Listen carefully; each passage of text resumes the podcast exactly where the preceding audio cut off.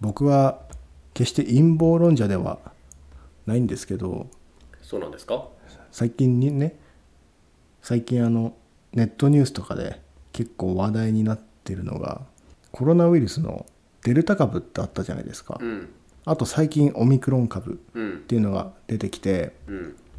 僕は別にそのコロナはなんか陰謀論みたいな話結構あると思うんですけど、うんもちろんそんなのはまあどうでもいいっていうか、うんまあ、自分の身を守る行動を取るだけだと思うんで、うんそこに対して陰謀論を持ってる人はそれはそれでいいと思うしうん別に予防する人は予防すればいいと思うしそこに対しては別に深くは考えてないんですけどちょっと面白いなと思ったのがうんデルタ株とオミクロン株、まあ、英語表記うんをアナグラムで入れ替えるとメディアコントロールになるって話があって、へえはい、なのでコロナでこうメディアをコントロールしてこう人々を支配するみたいなのが最近陰謀論者の中で話題になってて、まあ、正直あの言うと何でもこうこじつけでうんつながるものなんだなっていうふうに思いましたよ。真夜中のカフェイン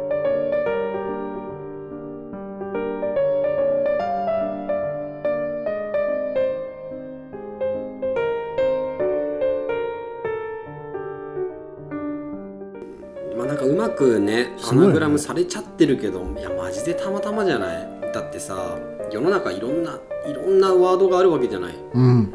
だからその陰謀にこじつけられそうなさ、うん単語にアナグラムすることはまあそんなに意外と難しくないんじゃないかなと思っちゃううん、でも見つけた人すごいよね。うん確かにねねメディアコントロールなんてだから暇な人いるよねこれもしかしてとか言ってやってたらね初めて発見した人びっくりしたんだろうねもともと絶対そもそも陰謀論者なんだろうねあ多分そうだと思うようんこれなんか陰謀っぽいな陰謀だよな絶対コロナなんてなんかこう探してたら出てくるそうそうそうそうやっと出てきたみたいな感じなんじゃない嬉しそうに多分それを情報を拡散したのかなって思いますよまあね、オカルトとかミステリー、ね、僕ら好きだけどうん結構そういうのいやバカバカしいって思っちゃうタイプだからなまあちょっと人のね命とかさなんか関わってるとさ、あんまちょっとそこら辺はもうちょっとちゃんと考えてなんか少し前にもさずっとなんていうのそのワクチン打たない方がいいですよみたいな言ってる言ってた人がさ亡くなったじゃん亡くなったんだよあそうなんだそう結局打たないですごい自信満々にああなんかう打つのはダメですとか言ってた人が普通に打たなかったからコロナかかって死んだんだよコロナで亡くなっちゃったんだそうへえでうわ恥ずかしいってなんないあでもさ多いよね本当に今ツイッターとか、まあ、インスタとかもそうだけどなんかそのワクチンの悪いところっていうかをめちゃくちゃこう投稿してる人ってめっちゃいるのそうなんとなくなソースでさ、うん今誰でもそういうことが発信できちゃうからさ、うんそういう誤誤った情報、まあフェイクも含めてだけうど、んうんそういうのを信じてね、うんそうワクチン打つやつはバカだとか、うんなんかメディアに踊らされてるとか人口削減計画だみたいなうん結構いるんだけどなんかさ僕らからしたらワクチン打たない人をさ別に何も言わないじゃないうん別に個人の自由だからうさ、んうわあいつ打たないのやばいねとかもないじゃん、うん別にだけどさ打たない人からしたら打ってる人をバカにするわけじゃん、うんその時点でもう負けだよなとすごい思うんだよまあ、ね、そうだよねどっちかというとその世間体的に2回打ってくれないとちょっとうんねなんか、接触しにくいかなっていう状態ならむしろ打つべきだと思うし、ねえ別にそこはそんな難しい、まあ、どっちかというとやっぱ少数派がさうんうるさくなる典型まあだよね、まあまあまあノイジーマリノリティってやつだよねあのサイレントマジョリティの反対、あそうなんだ、よね、くへ言う、えなんか少数派がすごいガーガー言うとうるさく聞こえるよねっていう感じのうんうんうやんつ、まあ別にこれはもうああれですよ、うん誰も否定してるわけうじゃないよ、んまあそういうまあ本当もそれのぞがあれるの、っていねう、、考え方があるからね、そうそうそうそうただメディアコントローラーはすげえなってよく見つけた人は確かに、アナグラムはねうんすごいなかなかだよちゃんと探してんだなって思ったそうそういえば陰謀じゃないけど僕もなんかこうネットニュース見ててうん見っけたものがあってうんでそれがアポロ計画はいのニュースを目にしたんだよねあこのニュース自体は2016年とかだから、うんうん実際全然古いのよ5年前ぐらいかそうだねうんで今言ったようなさ信じる信じないって結局それの根拠になるソースがあるかどうかうんとあともしくは自分が体験したことかどうかでさそうだねそれってすごくね信じるか信じないかになるじゃん。うんで自分が目にしたニュースによるとと NASA が2016年に機密情報を解除してるっていうニュースだったんだよね。はいはいはいでこの解除によって FBI 関連の資料とアポロ11号のと通話記録うんっていうのが解除されてるんですよ。うんでこれ NASA が明かしたので、まあ、これについては、まあ、世界的に見ても比較的信じられる情報なんじゃないかなと思うんだよねうんただ、まあ、もちろんそれもさ僕もどっかから目にしたニュースの引っ張り出したものだからうんうんそれが正しいか正しくないかもはや分かんないそのニュースのソースがわからないってことだよね一応 NASA の公式サイトには言ってたけどうんそのリンクはあったけど飛ばした先がちょっと僕見当たらなかったあかあらーそうなんだちょっと何とも言えないんだけど、うんまうあ、ん画像とかはあったんだけどね、うん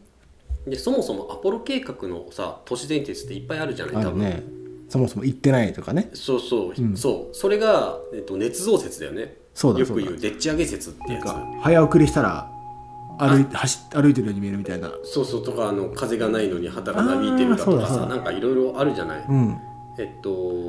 ムーンホークス説あまあムーンホークスっていうのよそのでっち上げ説のこと、うんまあ、要は人類はそもそも月に行ったのかっていう疑問から出た説あれだよねなんで今行けないのって話だもんね当時行けたのにうんねうんであともう一つが遭遇隠蔽説ってやつなるほど要は言ったけど実は何かと遭遇したことを隠蔽してるんじゃないかっていう説なるほどね要は月に着陸着陸してるけど一般的に公開されている情報以外にうん宇宙人とか、あ前澤さんとかねそう前澤さんとか異星人なんかと遭遇してるんじゃないかってなるほど話なるほほどんとゾゾって感じするね、それではいこれまずいないいよかった すごいよかったでそのいろいろ FBI 関連の資料とか解除されてるんだけど、うんそもそもアポロ計画ってなんとなくしかみんなわからないと思うんだよね確かにまあ、多分アメリカ月に行ったんでしょってぐらいじゃん確かだからちょっと簡単にアポロ計画についてうん説明するんだけど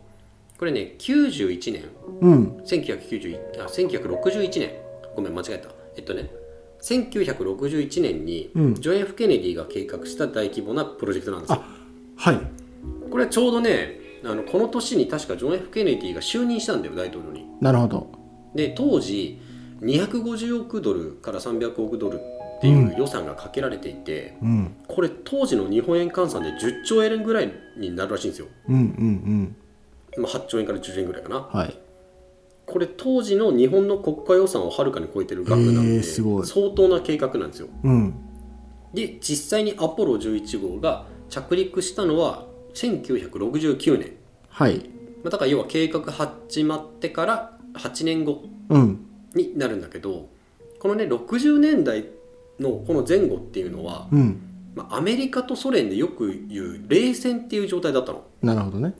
でこれは米ソ宇宙開発競争ってやああそっつだかそっかねがどっちそっかが先宇宙行くかみたいな話ソユーズとあそうそうそうそんな感じそうだよねでなんでそれが起きたかっていうと宇宙技術っていうのは、ミサイルとかの軍事技術に応用が効くんですようんうんなので世界の人々に与えるイメージっていうのがすごく向上する、うんから要は行くことで自分たちの国はすげえ技術持った国だっていうアピールになるんだそうアピールにもなるし、まあ、プロパガンダにもなるみたいなもんでね、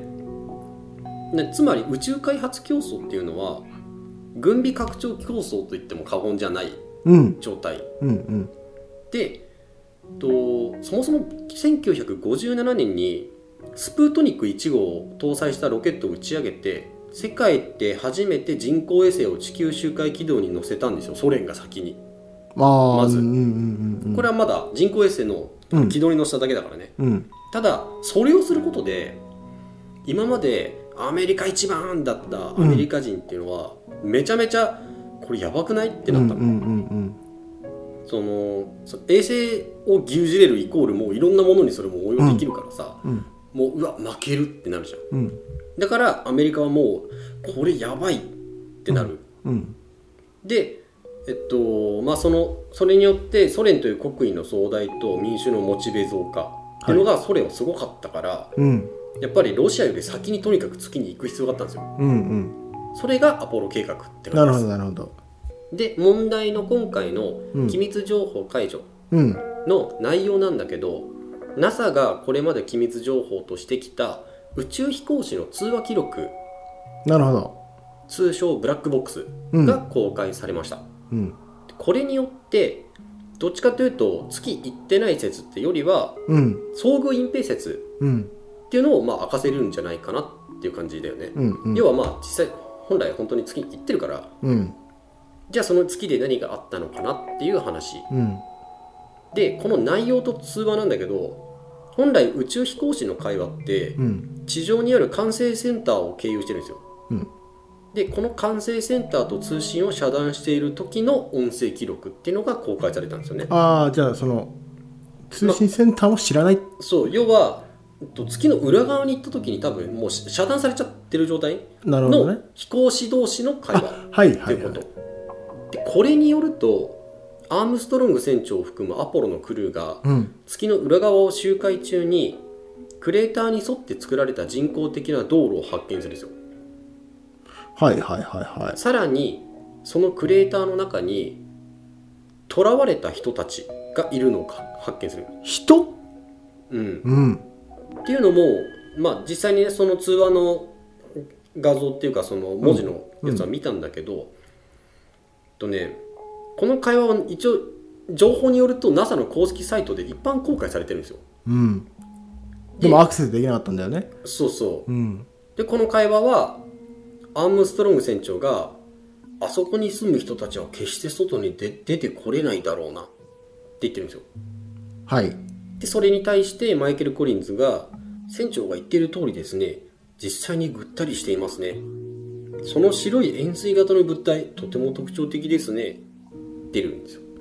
っていう会話があるんですよねうんなんかすごいでも説明口調だねなんかねこう、誰か聞いてるなんか前提そんな感じするねまあこれあくまであの僕なりに日本語に訳したやつだからあおの前が訳したんかいいやいやいや違うこういうあのあれだよあの語尾じゃないよもうちょっと工夫できたかな今語尾語尾とかじゃねえんだよ内容の店話長が言ってるっぽいよ店長だってだ っていやわかんないその地上の管制センターと遮断されてる時コリンズがアームストロングのこと店長って言ってるかどうかは知らないもしかしたらそういうあだ名あったかもしれ なあいなるほどねなるほどねでちなみにこれ余談なんですけど、Google ムーンって知ってますあわかるよあの月見れるやつうんわかるわかるあれで歴代のアポロ計画の着陸地点っていうのを見ることができるへえでその中でもこの円錐型のものっていうのはこう若干見るんですよね、えーこれちらっと見たんですけどそうなんだそう、まあ、なのでうんこの円錐型のものは何かっていうのは、まあ、本当こうアームストロング船長とうんマイケル・コリンズの会話の中からだけしか紐解くことはできないんですけど、うんまあ、この円錐型の謎のおそらく基地的なもうんのの中に人々が囚われた人々がいてそれを見て、まあ、会話してたんじゃないかなっていうその人っていうのはどっちかというと囚われてるなんか自分から行ったっていうよりは連れてこられたって感じなのかなまあ、そのあの中の人々は出てこれないですねってニュアンスから多分なんか囚われた人々なるほどじゃあもうアブダクションされた人たちがそうだそかこらにいこるみこたかいならはカイエンとセイランのあのあれですよかあの予仮仮説ですねそう仮説しかできないですけど、んまあ一つはその今言ったようにうんアブダクションされてもともと地球にいた人々がうん何かしら宇宙人異星人に連れ去られる、うんアブダクションで誘拐だよね、うんされた人たちが幽閉されてる場所はいだったりするのかなっうんていうのは、まあ、結構濃厚だよねそうだねだってもともと月に行ったのがそこで初めてっていうことはいけないもんねそもそも、まあそうだねってことは、うんそれが地球人だとしたらあ確かに確かにもしかしたら別の星のなんあーかありえるね異星人同士のすっごい SF みたいだけど、うんうんうんうんありえなくはないようんね、うんまあ、ちなみに NASA はこの事実はもちろん認めてないですえまあ、まあ当たり前なんですけどね出したのにそう会話記録は出したけどそれについて深く言及はしないんじゃないっなるほどねていうことだよねああでちなみにこのアポロ計画って17号まで続いててうんその間にも月の鉱石採掘したりうん土の調査をしたりしてるんですようんその計画はなのでまあそういうことをしたから成功したとは言われてるんですけど、うん実際のところは中止で終わってるんですよなるほどなのでアポロ計画の本当の目的は、まあ調査は調査うんなんですけど、本当の真実の目的は異星人の探索とかが目的だったんじゃないのっうんていう謎が残りますうんうん要は計画の中止の理由としてはその異星人の存在を確認できたから目撃できたからうん終わったってことだね一応目的を達成できたっていうことだねから事実そう本来の目的は達成したから、まあ事実上も、まあ、じゃあ中止でっていう形で終わったんじゃないのかっていう都市伝説っなるほどてことね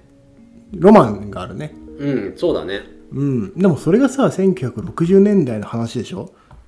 ねえそっから50年60年経っててさ何も進展がないわけじゃんまあねってことはそのさ宇宙人が実際いるとしても僕らにとっては有益じゃないってことだよねうん可能性は高いよねなんかね有益だったら別にそこから何か進展があっても良さそうだしうんうんで60年間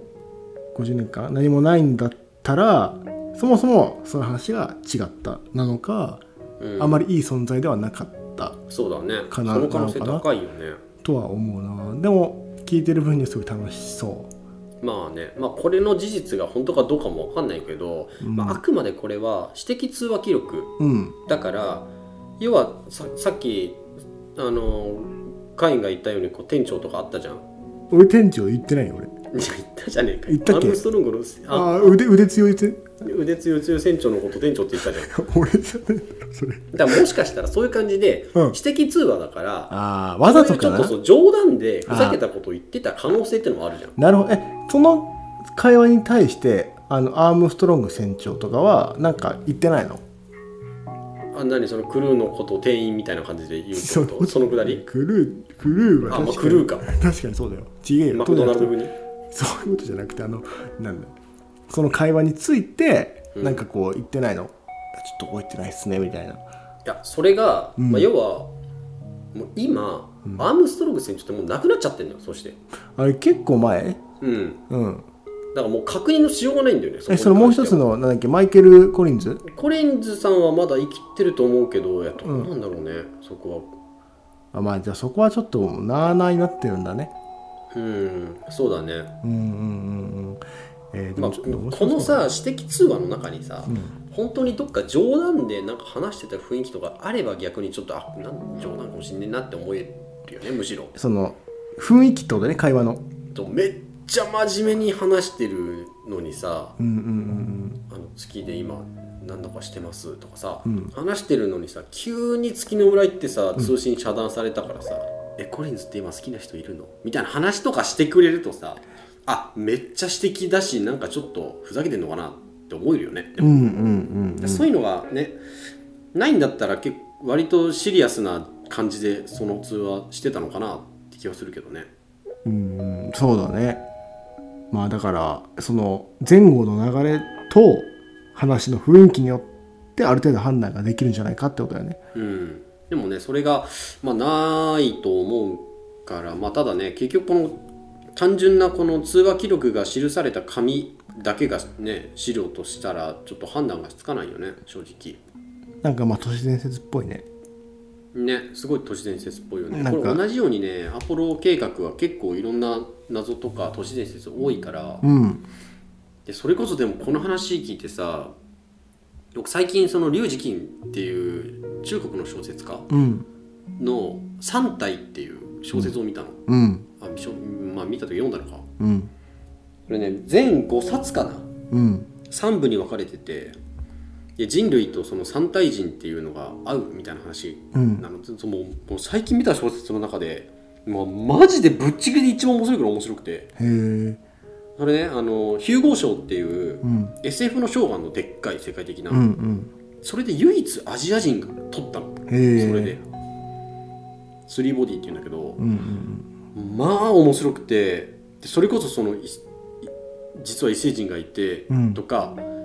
みたいな話だからさすごいこれとリンクしてうんあなんか興味深いニュースだなと思ったんだよねあんま SF とか見ないでしょ見ない映画も見ないし映画「も SF あんま好きじゃないスター・ウォーズ」も見たことないあスター・ウォーズあそっか「まバあッそうだク・ねトゥ・ザ・フューチャー」もあんま記憶にないあ僕も記憶にはない確かにあああと唾液の靴がすごい高いっていうあれのああったっけうんあれね出たんだけど100何万するね今へえあのプレネでねうんうんうんうんあとはなんだっけ SF といえば「マトリックス」あマトリックスね、うん、あれも見たことないあマジでうんマトリックス SF じゃないかいやまあ SF じゃない SF かうんあんまり見ないかな面白いんだけどねいやーまあ確 SF かはなんに、かね、それこそさ宇宙とか好きだったらロマン広がるじゃん宇宙怖いもんまあね俺宇宙と海底はマジで怖い海底の方が怖くないわ海底怖いかる深海はね怖い最近でも日本のさ SF だけど日本沈没とかまたなんかやったりしてんじゃんやってる大喜利旬であやってるよねやってるやってるそうあれとかもさ原作者が確か小松左京さんって人なのようーこの人んすごい日本でも有名なあ SF そう作なんだ家だからなんかいろんなね世界的にねあれを参考にして作ってるって人いいんだよ SF そへーれぐらい結構すごい作品なんだよあれももう SF はなあんまり本当に見ないしそもそも映画も小説も見ないしなまあな、いつも家であれでしょサブスクのチョコ食ってるだけでしょでもね話聞くのは好きだよ今みたいなあ本当にそしたらえっとあらすじとかうんこういう物語なんだけどうん面白いだろうっていうのをちょっと今後ミステリーとか SF とかやっていきたいからうんそれで面白かったら読んでみてあ分かった分かったマ貸ジしでて持ってるでしょあすあのスリーボあえっと3体でしょ、うんいや3体僕ねオーディブルで聞いたのああアマゾンなるほのど朗ね読のやつ、はいはいはいはい1本16時間とかあるけどマジでそれ5本ぐらいある、うん、それ全部聞いたよマジ最高に面白いでも運転中に聞けるからか運転中に聞けるしあいいねそれあとねその3体の内容めっちゃむずいのよあだと地球ねその名前もさ中国人の名前じゃんはいはいはいはい歴史の「史」に「強い」って書いて「史治安」とか読んだりするのなるほどねだそうなるとさちょっと多分文字よりも意外と耳の方がね聞きやすかったりするのよえそれオーディブルちゃんと発音してくれるのオーディブルちゃんと発音へしえたしあ、うんまああ、日本語読みだよ「シーチアンが」とかあでもそんなに流暢に読んでくれるんだ、うん普へえちゃんと朗読者がいて読むからシーチアンがならないのいやゆっくり実況みたいなそういうのじゃないからちゃんとやってくれるあるんだのね最高超面白いすごいねあれ読んでからなんかもう生きてるのどうでもよくなったもんなんか本当に100年後に行きたかったなと思うぜひみんな読んでくださいぽよ